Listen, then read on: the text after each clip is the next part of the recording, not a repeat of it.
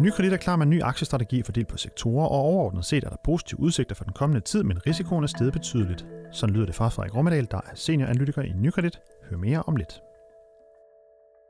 En af de nye anbefalinger er at have en overvægt af aktier inden for sektorens stabil forbrug mod tidligere en undervægt. For forklaringen lidt senere i programmet. Handelskonflikten mellem USA og Kina er et af de store temaer i øjeblikket for investorerne, og anbefalingen lyder at give sig selv noget robusthed i porteføljen, så den kan klare de forskellige mulige udfald. Det kigger på til sidst i udsendelsen. Du lytter til Investor Insights fra Nykredit. Mit navn er Kasper Sagmann.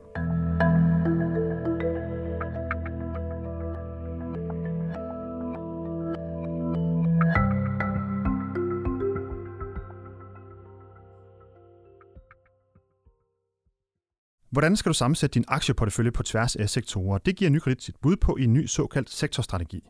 Det er den anden i år, og i ugens podcast, der dykker vi ned i strategien, som udkom i starten af denne uge. Derfor så kan byde velkommen til dig, Frederik Rommedal. Tak skal du have. Du er senioranalytiker i Nykredit, og øh, det er jo sådan set øh, dig, der står som øh, forfatter på den her sektorstrategi, som jeg, jeg står med i hånden. Du har sikkert også øh, samarbejdet med gode kollegaer om, det kunne jeg forestille mig. Det har jeg. Øh, men du står i hvert fald øh, på, øverst på, øh, på det her skriv. Og øh, der er jo øh, nogle forskellige ændringer i den her sektorstrategi nummer to, som den jo hedder, i forhold til den første, som udkom i, i, starten af, af marts måned. Men jeg tænker, at uh, inden vi lige øh, dykker ned i, i nogle af de her ændringer, så kan vi jo lige opsummere, hvad der er sket på, på aktiemarkedet siden sidst her på den her foregående 3,5 måned. Det er jo gået en del op og ned. Uh, hvis man tager udgangspunkt i S&P 500, som jo er sådan det brede amerikanske aktieindeks, så er det steget med 4,5 procent, hvis man ser isoleret på det, øh, nogenlunde deromkring. Øh, men det er jo gået lidt, øh, lidt op og ned øh, undervejs. Øh, Frederik, hvad, hvad, med, med dine ord, hvad er det, vi har set på, på aktiemarkedet her de sidste 3,5 måneder?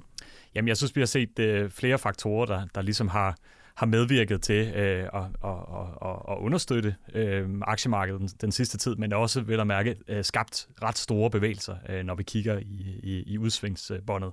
Og det skyldes selvfølgelig øh, dels bekymringer omkring den, øh, den globale økonomi, og navnlig de her politiske temaer, der altså i øjeblikket spiller en stor rolle, især i forhold til handelskrigen mellem USA og Kina, som jo eskalerede i, i starten af maj, og hvor der så stadigvæk er et stort spørgsmålstegn blandt investorerne. Hvad er det, det kommer til at betyde, og hvor langt kan det her løbe?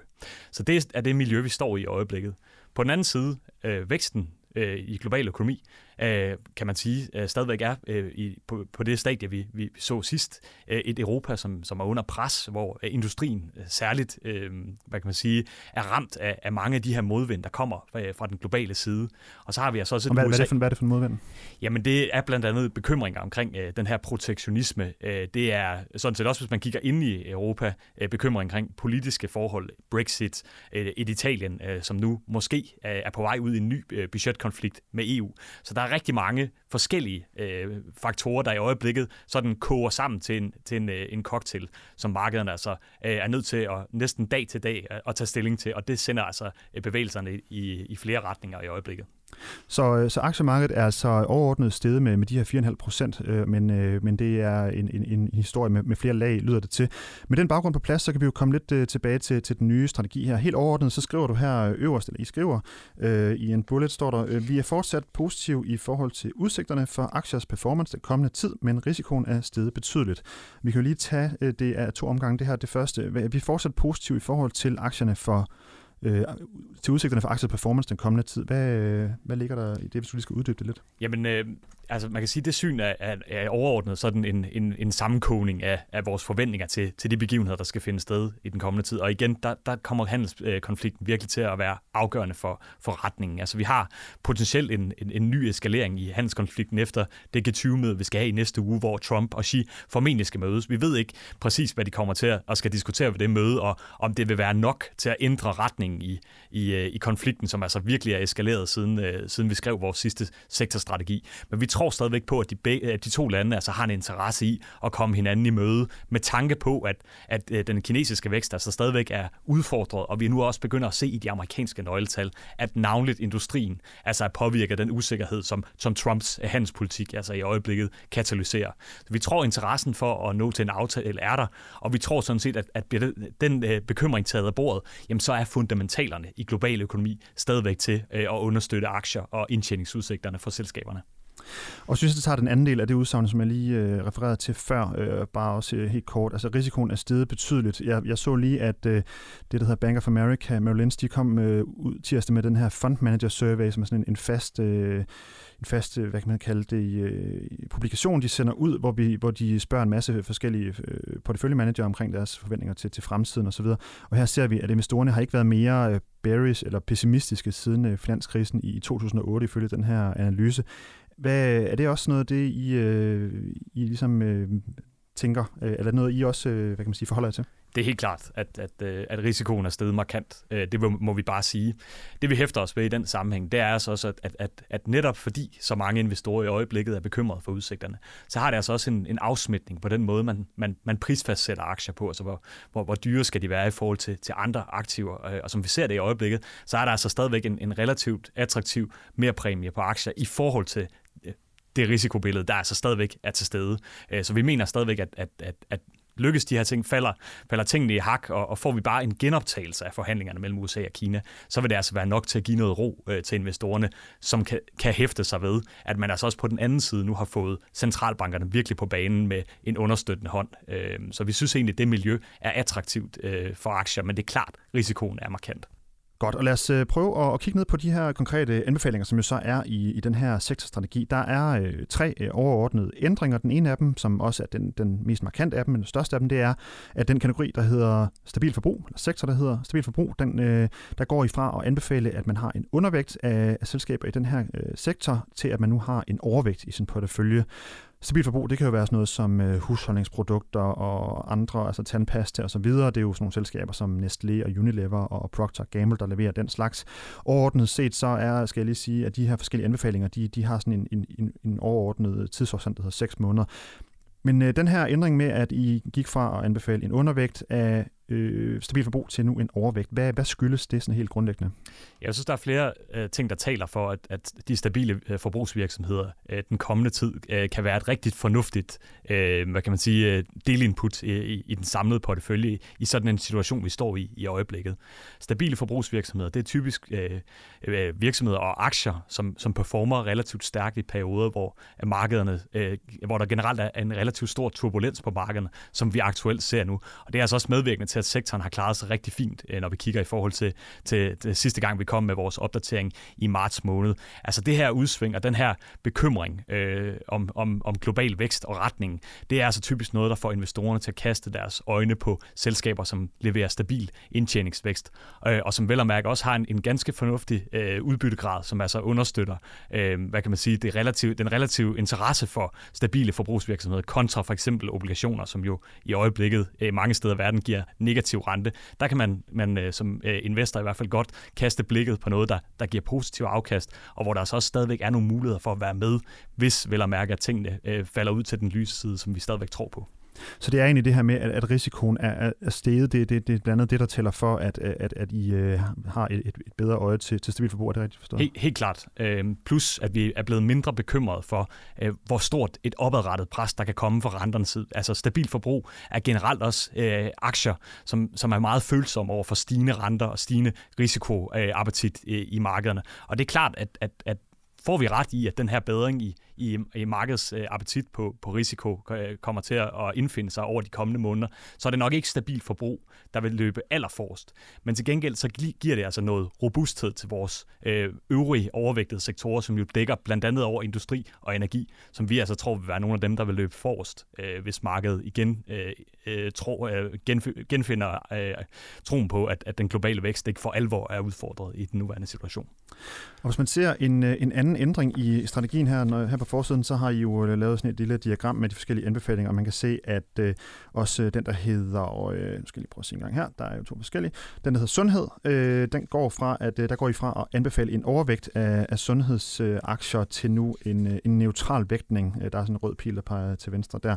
Hvad, øh, og man kan sige sundhed, bare lige for at knytte to ord på det, det er jo en, en sektor, som ved mange danskere øh, er positioneret i, fordi vi har blandt andet her i Danmark mange selskaber, som er stærke her inden for medicin, høreapparater og hospitalsudstyr osv.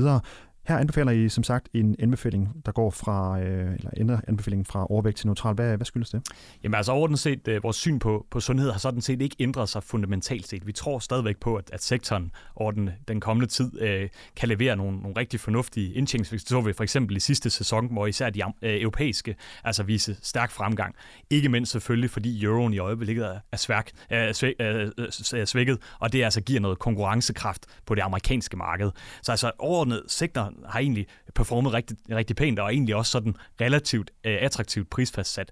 Der, hvor vi er blevet lidt mere bekymrede, det er den her øh, tiltagende debat, der altså er i øjeblikket i USA om medicinpriserne og regulering af, af, af sundhedssektoren.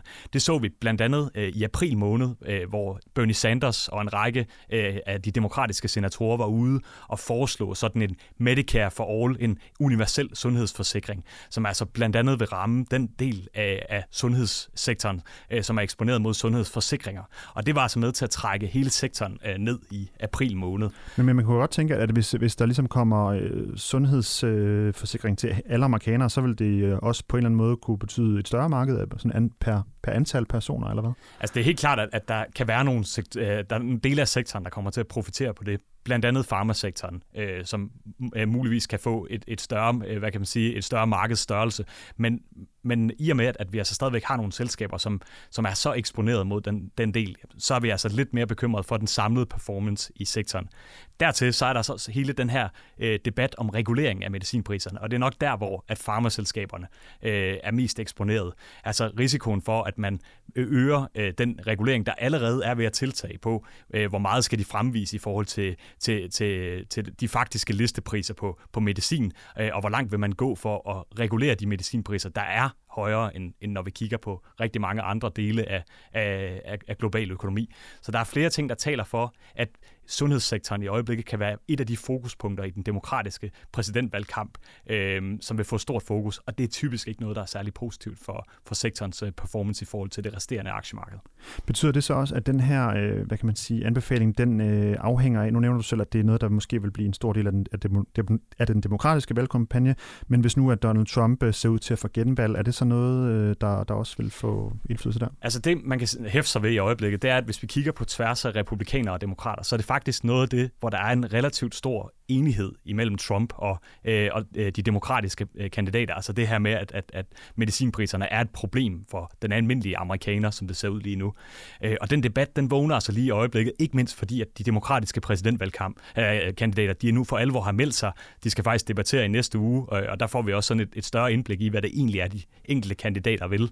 Øh, så, så den her sådan, den her situation, hvor der altså kan være en del modvind til, til sundhedsaktien, der stiller vi os lige lidt tilbage. Vi går neutralt, for vi tror som sagt stadigvæk på, at der er masser af potentiale i sektoren, men vi venter altså lige at se, hvor meget kommer det her til at fylde over de næste måneders tid. Så kan vi lige tage den, øh, den tredje ændring i øh, den her øh, sektorstrategi nummer to for, for 2019. Det er, at øh, IT- og teknologiaktier, øh, den sektor, som egentlig har, øh, har outperformet markedet indtil videre i år, den ændrer I, hvor I går fra en, en, en vægtning, der hedder neutral til, til undervægt. Og øh, ja, man kan sige, at tendensen har måske også været lidt mere negativ for den sektor på det seneste, men øh, hvad, hvad, hvad ligger der i, at I, at I nu ændrer den her anbefaling? Jamen det er helt klart, at, at, at der ligger også masser af potentiale IT, specielt hvis, hvis de her globale øh, handelsmodvinde, de, de fortager sig, og, og væksten genfinder sig. Det er jo en af de mest cykliske sektorer, vi har i vores, vores sektorunivers. Men ikke desto mindre, så mener vi altså, at, at i den nuværende situation, hvor der er så stor usikkerhed om, hvilken retning det er, øh, Trump og den kinesiske prins, den Xi Jinping vil tage over de næste måneder, der vil vi ikke stille os i, i den sektor, som formentlig kommer til at blive en af de dele, øh, en af, af, af hovedaktørerne i orkanens øje, hvis man kan sige det på den måde måde, fordi IT er udfordret af risikoen for en ny eskalering. Det er den dels fordi at halvdelen af den resterende øh, klump af kinesiske eksport, som Trump endnu har valgt at friholde, det er altså IT-produkter, det er mobiltelefoner, det er laptops, det er konsoller og alt muligt andet. Øh, og risikoen for, at, at man får en markant tolvforholdelse på det, det er altså noget, der vil æde direkte ned i marginerne på, øh, for IT-selskaberne. Så er der den anden del, og det er jo så øh, den lidt mere langsigtede del, som vi også er blevet lidt mere bekymret for, når vi kigger øh, bare et par måneder tilbage.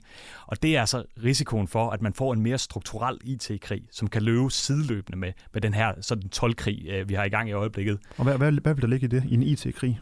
Jamen det øh, er mere sådan en strukturel krig, der kommer til at handle øh, om, om, om, om dominansen i forhold til, til, til teknologi på, på den længere bane. Vi har blandt andet set det i forhold til, til amerikanernes sanktionering af, af IT-giganten fra Kina, Huawei, øh, hvor man altså dels har, har øh, begrænset Huaweis adgang til, til USA, men ikke mindst øh, vigtigt, øh, har man også begrænset deres adgang til at få komponenter fra amerikanske selskaber.